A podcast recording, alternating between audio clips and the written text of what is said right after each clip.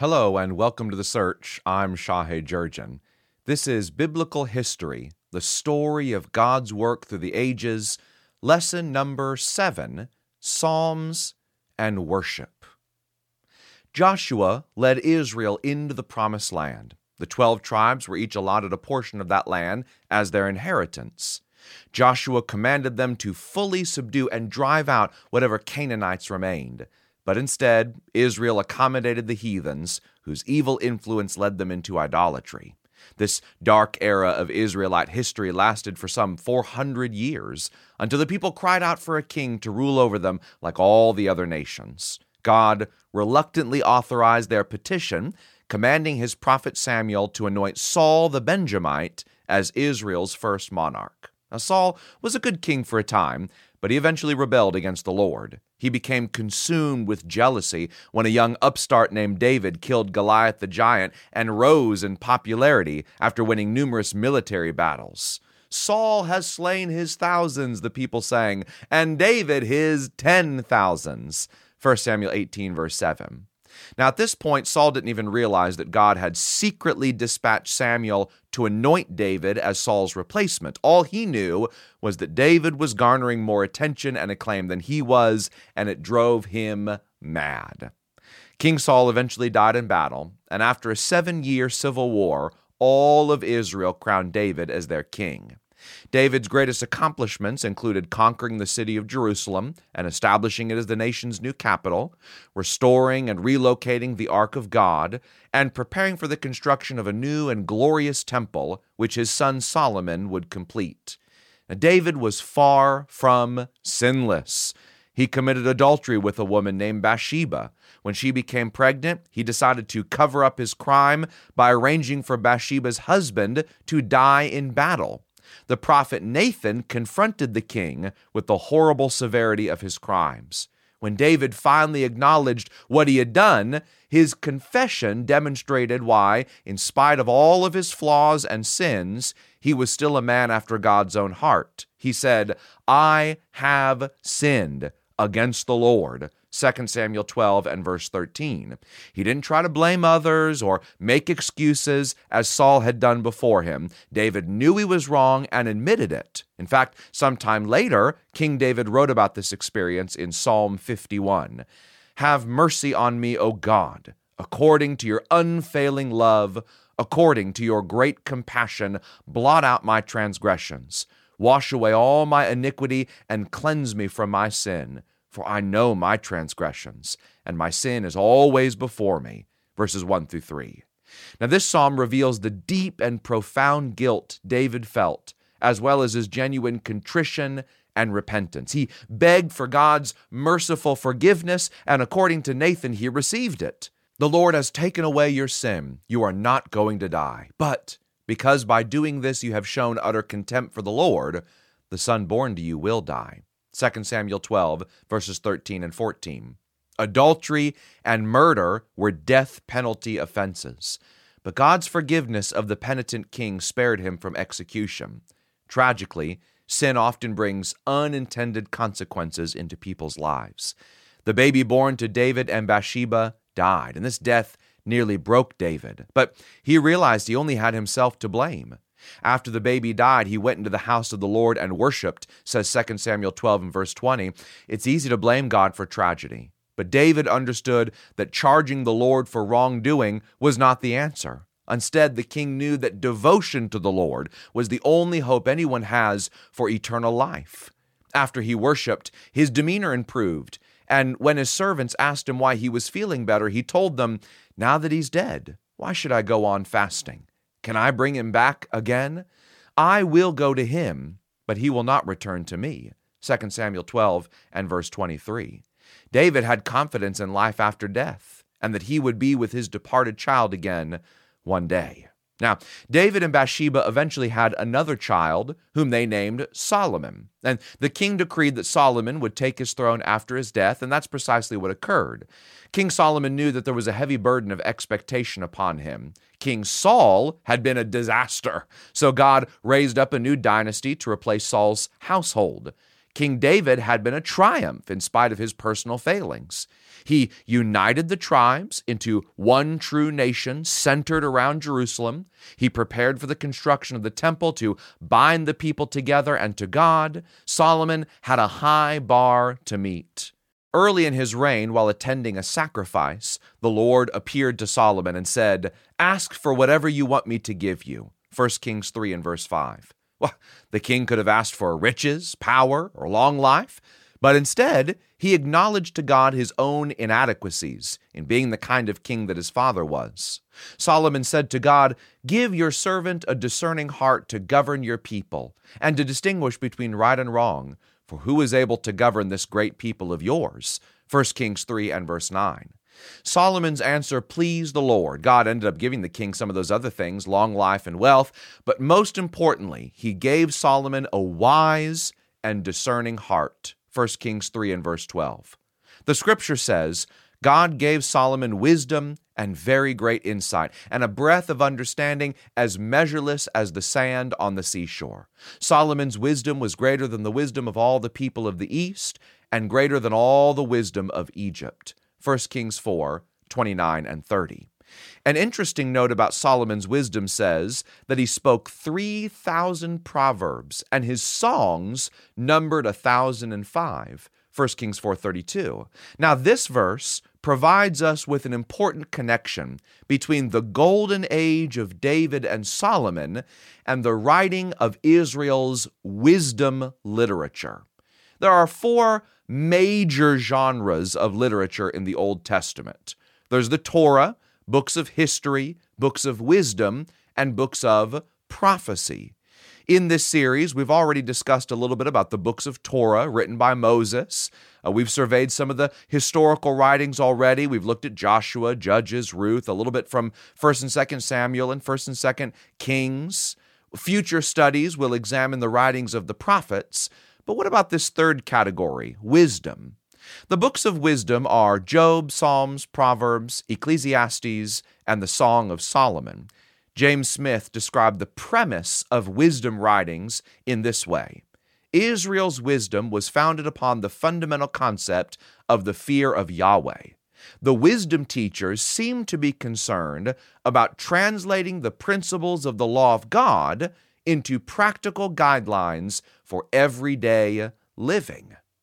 Other than Job, the bulk of all these wisdom writings were produced during the days of David and Solomon. Solomon, as we just learned, was granted supernatural wisdom and understanding, and he used this gift from God to write about the way of the godly versus the folly of the wicked. And that's really the major premise of books like Proverbs.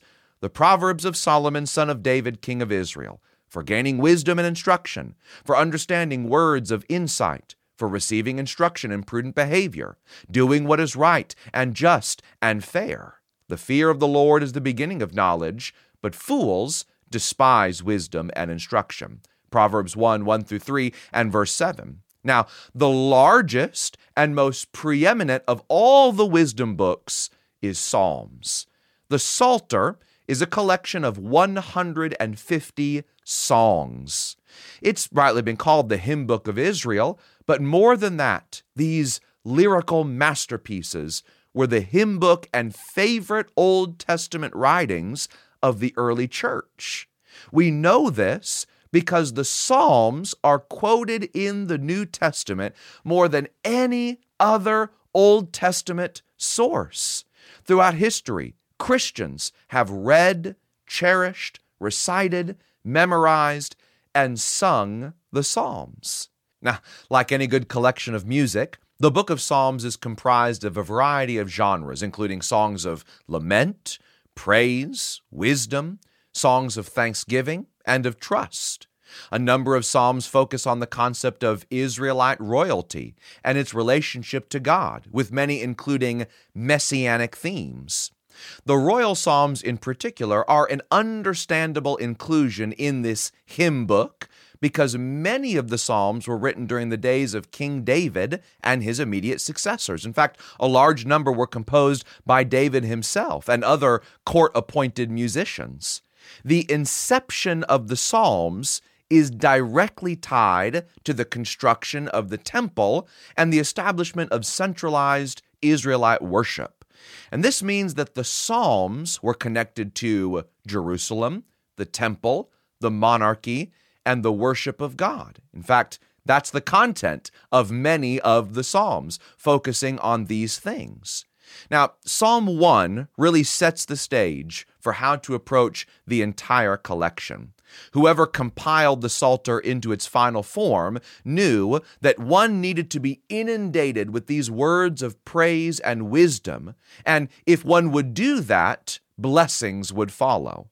Psalm 1 says this Blessed is the one who does not walk in step with the wicked, or stand in the way that sinners take, or sit in the company of mockers, but whose delight is in the law of the Lord, and who meditates on his law day and night.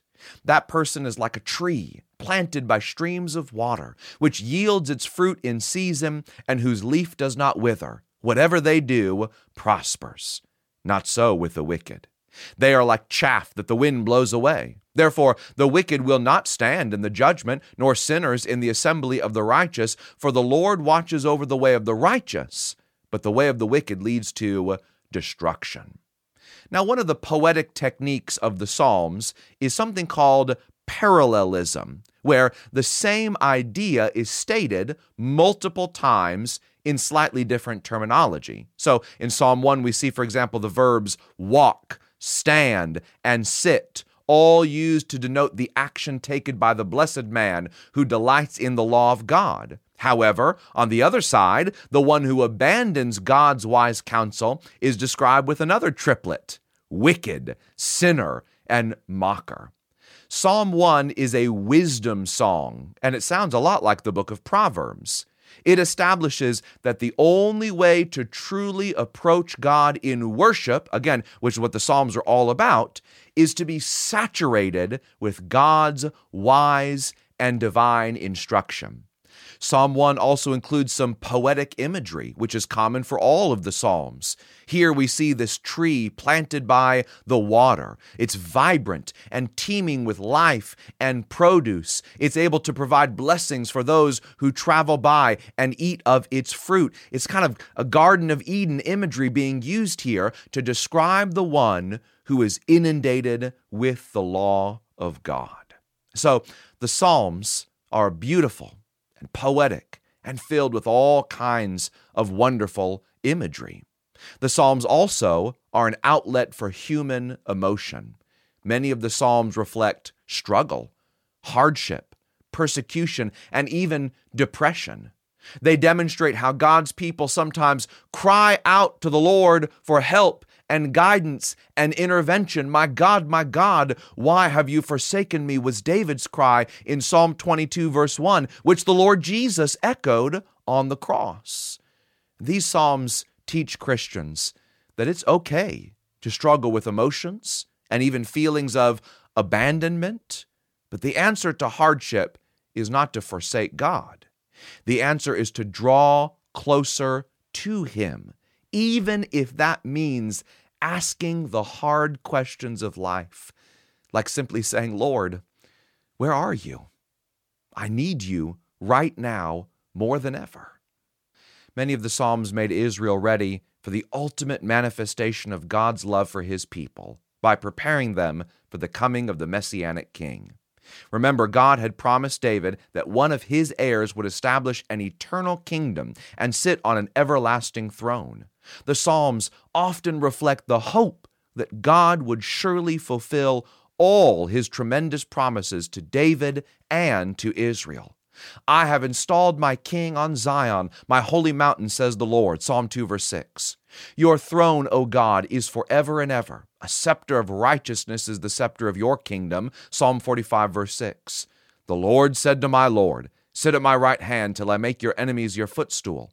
You are a priest forever according to the order of Melchizedek. Psalm 110, verses 1 and 4. The royal Psalms acknowledged how God had blessed the Davidic line and anticipated the fullness of God's covenant coming to fruition with the arrival of Israel's great king. It's no wonder that after his resurrection, when Jesus met two of his disciples on the road to Emmaus, he was able to say in Luke 24 44, This is what I told you while I was still with you. Everything must be fulfilled that is written about me in the law of Moses, the prophets, and the Psalms. Psalms were Hebrew poems written in ways that people could memorize them, both to remember the wonders of God and to praise and worship Him. In the end, worship is the key. Worship is the act of ascribing worth, honor, and reverence to God. Abraham worshiped God by building altars to sacrifice before him. Moses worshiped God by bowing before him on Mount Sinai and establishing the services of the tabernacle. David, Solomon, and the priests and Levites of their time brought the worship of God to the Jerusalem temple through sacrifice, singing, and prayer. The Psalms are designed to lift the worshiper up to higher planes where God dwells. They prepare his people to come into his holy presence and to honor him. And remember, as the book of Leviticus says, God must always be regarded as holy. Let's now consider a few truths from Psalms and worship. Number one, we've learned that God is a wise counselor who gives his people guidance for everyday living. We've learned a little bit about the nature of wisdom, this ability to discern between the two ways of living, the wise way of God and the foolish way of the world. We've learned about Israel's golden age, the time of David and Solomon, when most of Israel's wisdom literature was produced. We've been introduced to the book of Psalms, a collection of Hebrew songs that are meant to ponder the relationship between God and his people, including the struggles believers face every day. And finally, we've learned a little bit about worship the praise, honor, and adoration given to God. The conquest of Canaan was a spiritual mountaintop, but it was followed by the dark valley of the era of the judges. Israel's spiritual life improved during Samuel's day, but King Saul eventually brought about another low point. David and Solomon, however, lifted Israel back atop the mountain peaks through wise counsel and psalm filled worship at the Jerusalem temple. The glory days would not last, as we'll see in the next study. But for now, one can join with the psalmist in singing, Praise the Lord, praise God in his sanctuary, praise him in his mighty heavens, praise him for his acts of power, praise him for his surpassing greatness. Let everything that has breath praise the Lord. Praise the Lord. Psalm 150, verses 1, 2, and 6. Let all praise be given to the Lord our God.